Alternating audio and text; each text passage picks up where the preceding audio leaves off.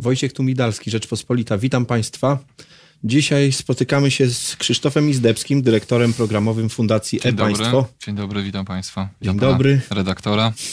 Porozmawiamy o manifestie Fundacji niedawno wydanym dotyczącym jawności życia publicznego. Czy mamy z tym jakiś problem w naszym kraju? O, chyba mamy, nie wiem czy nie narastający. Ja od wielu lat e, mam takie pytania od dziennikarzy, czy jest właśnie, gdzie jest gorzej, czy jest gorzej i, i zwykle staram się jakoś zostać symetrystą e, w tym obszarze, bo też Żeby jednak pokazać, że gdzieś się poprawiło. E, że gdzieś się poprawiło, ale też, że problem nie jest tylko problemem jakby stricte politycznym. On jest problemem w ogóle związanym z władzą, że władza nie lubi się tą wiedzą dzielić i zresztą i fundacja, i osobiście od wielu lat już e, staramy się różne władze kąsać e, o te e, informacje. Natomiast rzeczywiście mam wrażenie, że też jesteśmy w takim miejscu, że część z tych kłopotów, problemów, które były już nawet, czy narastały od wielu lat, takie narzędzia jak narzędzia technologiczne też mogą pomóc je rozwiązać. No, z jednej strony mamy rzeczywiście chyba do czynienia z tym, że takie jest przynajmniej moje wrażenie, że te instytucje coraz bardziej się zamykają, czy biorą tych obywateli, ale też i dziennikarzy na przeczekanie, nie udostępniają tych informacji wtedy, kiedy one są najbardziej e, potrzebne. No ale z drugiej strony żyjemy w kraju, jednym z niewielu krajów w Europie, gdzie oświadczenia majątkowe, czyli taki podstawowy dokument dostarczający nam wiedzę e, o osobach pełniących funkcje publiczne, wypełniany jest ręcznie. No więc tutaj e, wydawałoby się w XXI wieku, w roku 2019 już naprawdę jest czas, żeby e, takie rzeczy zagospodarować. Podobno nie powinno się pokazywać, jak się robi politykę i kiełbasę. E, I jak rozumiem, temu służą te zabiegi ze strony e, polityków i urzędów, żeby jednak nie pokazywać wszystkiego, e, czym się zajmują, a w szczególności nie pokazywać, jak przebiega, nie wiem, proces legislacyjny, jak się uchwala ustawy. W takim sensie oczywiście nie, że kto, kto za, kto przeciw, to przecież zawsze wiedzieliśmy, ale żeby się dowiedzieć, kiedy zgłoszono poprawki, kto je przyniósł, na czyj wniosek. Tak, i to jest oczywiście to jest bardzo problematyczne z punktu widzenia w ogóle tej przejrzystości tworzenia prawa, możemy kwestii, nie wiem, lobbingu, kwestii, kto ma wpływ na, na poprawki. Zresztą przecież to nie jest e, nowa, nowy fenomen, to jest rzecz, która już pamiętamy chociażby ze sprawy Rywina lub czasopisma, kiedy właśnie to śledzenie procesu legislacyjnego mogłoby przynajmniej jakoś zapobiec. e, No, e, wydawało się, że już wtedy mogliśmy się uchronić i, i, i nastawić, że tak powiem, nasze ustawodawstwo na właściwe tory, by jednak pokazywać te, te Tak, rzeczy. a mimo tego ustawa o działalności lobbyingowej, która też jakby reguluje, czy jest jedną z ustaw, które regulują ten wycinek procesu tworzenia prawa, nie została w zasadzie zmieniona i też nie mamy tego śladu legislacyjnego.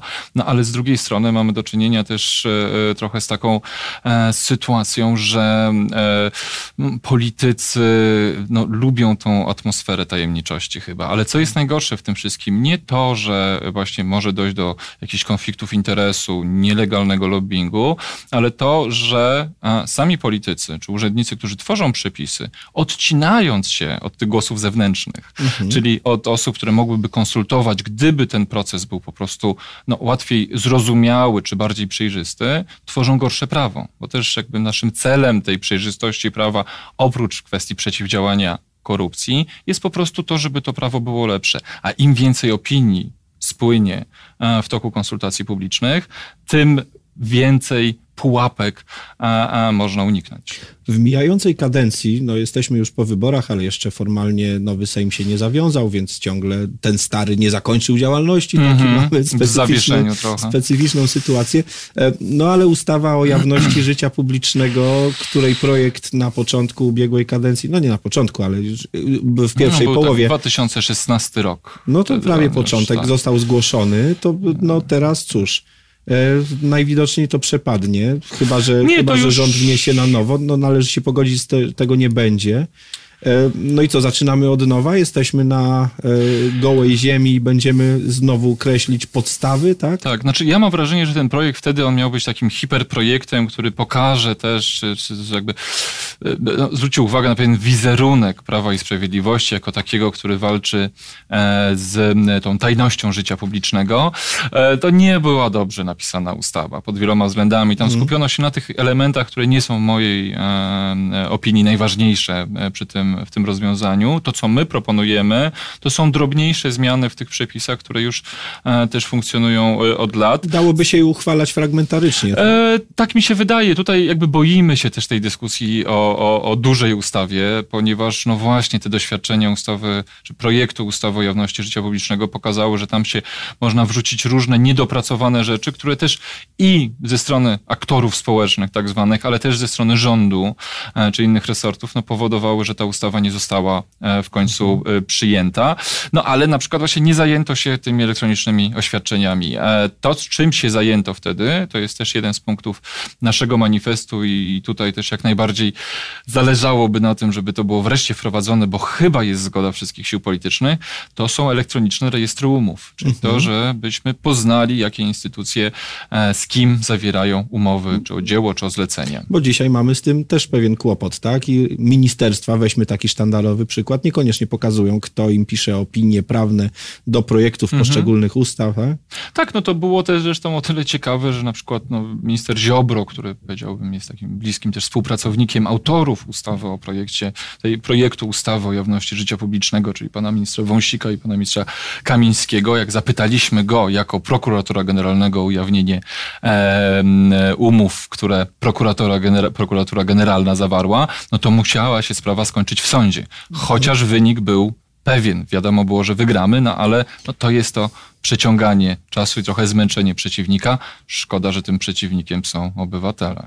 No właśnie to jest jakby największy kłopot, bo przecież taka wiedza powinna być bardzo łatwo dostępna dla obywatela niezrzeszonego w żadnej fundacji, Oczywiście. który chciałby podejmować swoje decyzje wyborcze na podstawie takiej wiedzy. Tak, tak? interesować się też. Każdy z nas ma jakąś wiedzę, która jest, e, powiedziałbym, bardziej lub mniej specjalistyczna. Mhm. Mógłby na przykład ocenić, czy te umowy, które są zawierane na wykonywanie jakiejś pracy, nie są na przykład właśnie e, ponad te koszty. Czy to jest naprawdę takie proste, że chodzi jedynie o to, że państwo wszystko wie lepiej i dlatego nie powie obywatelom, y, jak doszło do określonych tam konkluzji, nie wiem, no przepisu ustawy właśnie, albo mhm. nie pokaże z kim jakiś resort zawarł umowę tylko dlatego, że, żeby mieć nad tym kontrolę, czy stoi za tym jeszcze jakiś inny cel myślę, i racja? Że, myślę, że w dużym stopniu to też zależy taki strach przed precedensem trochę. Znaczy, że mhm. zachowajmy sobie e, też e, te, przyzwyczajmy ludzi, że nie dajemy wszystkiego,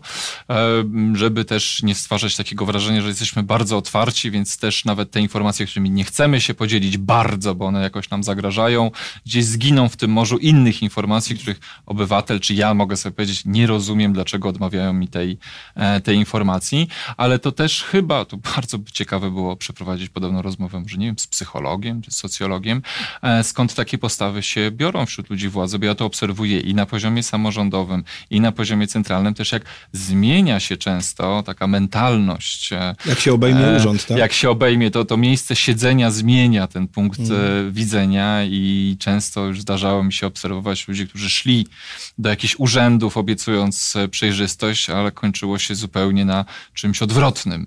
E, więc e, no, jakby urzędnicy, politycy wiedzą, że dzielenie się właśnie tą, tą wiedzą jest pozbawianiem się elementem swojej władzy i chyba nikt tego za bardzo nie lubi. Tym silniejsza presja może powinna być, żeby im przypominać, tak. co jest ważne.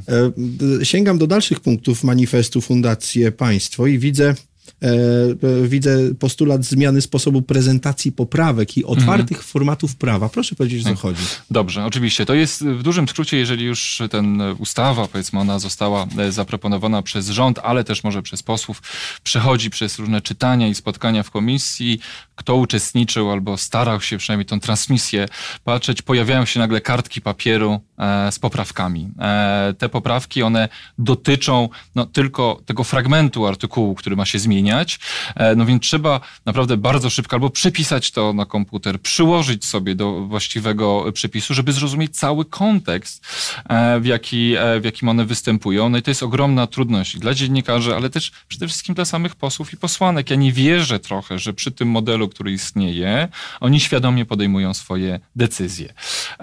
To jest jedna rzecz. Druga rzecz, że my w dalszym ciągu mamy do czynienia z tym, że prawo czy ustawy są tworzone w takim, no powiedzmy dużym skrócie, PDF-ach, tak? Czyli mhm. nie da się e, z tymi, e, z tymi przypisami e, na przykład połączyć je w sposób łatwy z orzeczeniami, które się odnoszą do tego. Są duże firmy, które wprowadzają takie systemy informacji prawnej, mhm. kosztowne.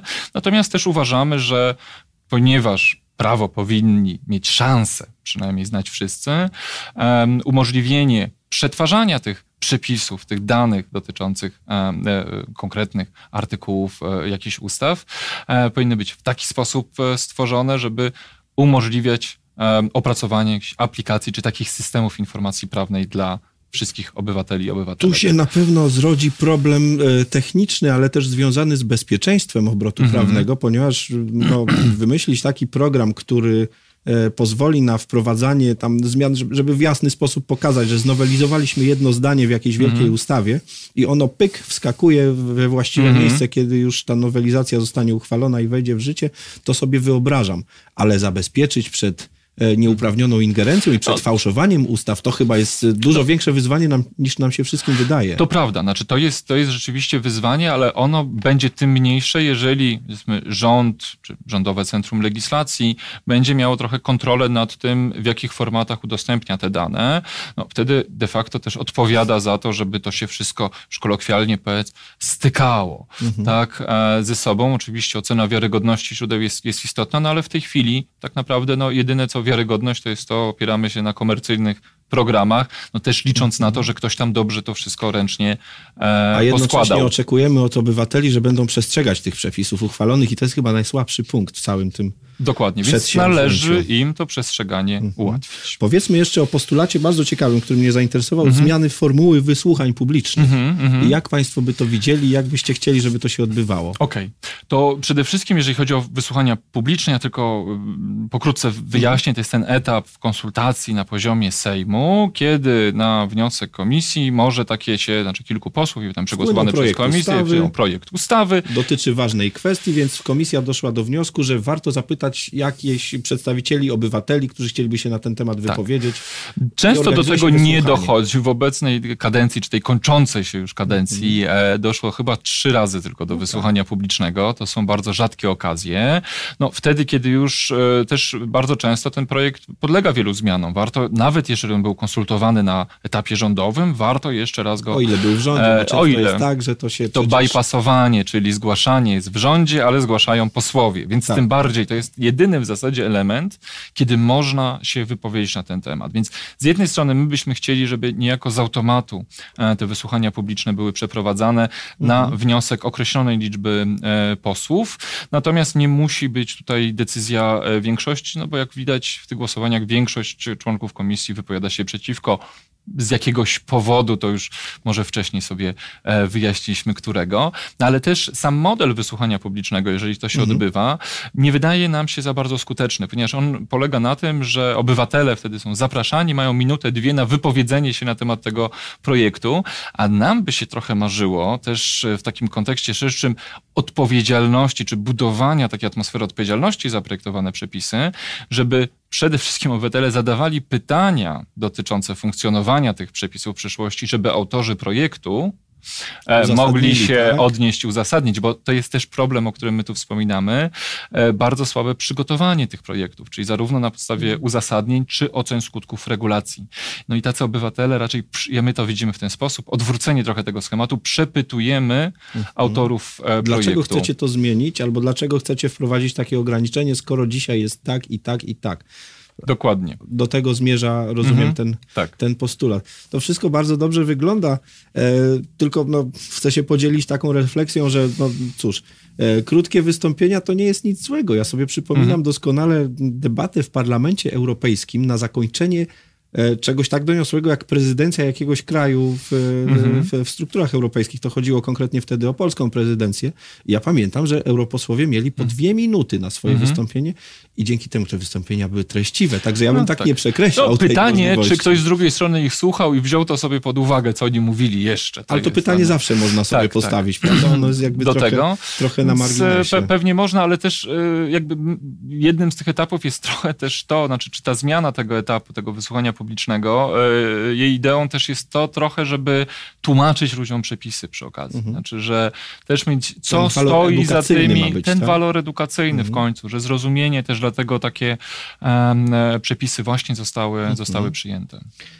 E, Widzę też postulat y, pilnej zmiany przepisów ustawy prawa bankowego w zakresie tajemnicy bankowej. Tak. Gdzie jest problem? Też. E, no, tu jest problem taki, z którym my się spotkaliśmy tak naprawdę właśnie nie z problemem, a ze zjawiskiem, e, pracując trochę e, na Ukrainie. Mhm. Że tam proszę sobie wyobrazić, ten odpowiednik Narodowego Banku, czy Narodowy Aha. Bank Ukrainy, ma takie narzędzie technologiczne, które no, jest konta wszystkich instytucji publicznych są podpięte do, do narzędzia, które pokazuje, jakie są przepływy na rachunkach bankowych tych instytucji, to poniekąd mhm. załatwia automatycznie to, o czym mówiliśmy w kontekście rejestru umów. Tak. tak? Pokazuje, jakie są faktyczne e, wydatki. My próbowaliśmy przekonać e, e Narodowy Bank Polski do, do tego i zresztą nie mogę narzekać, bo zgodnie z prawem odpowiedziano nam, no taka jest konstrukcja tajemnicy bankowej, bo tajemnica bankowa w dużym skrócie ona dotyczy każdego indywidualnego klienta i nieważne, czy to będzie czy to ja, czy pan redaktor, czy urząd państwowy. Czy urząd tak? państwowy. Mhm. Podobnie rzecz się ma z kwestią um, tajemnicy podatkowej i ordynacji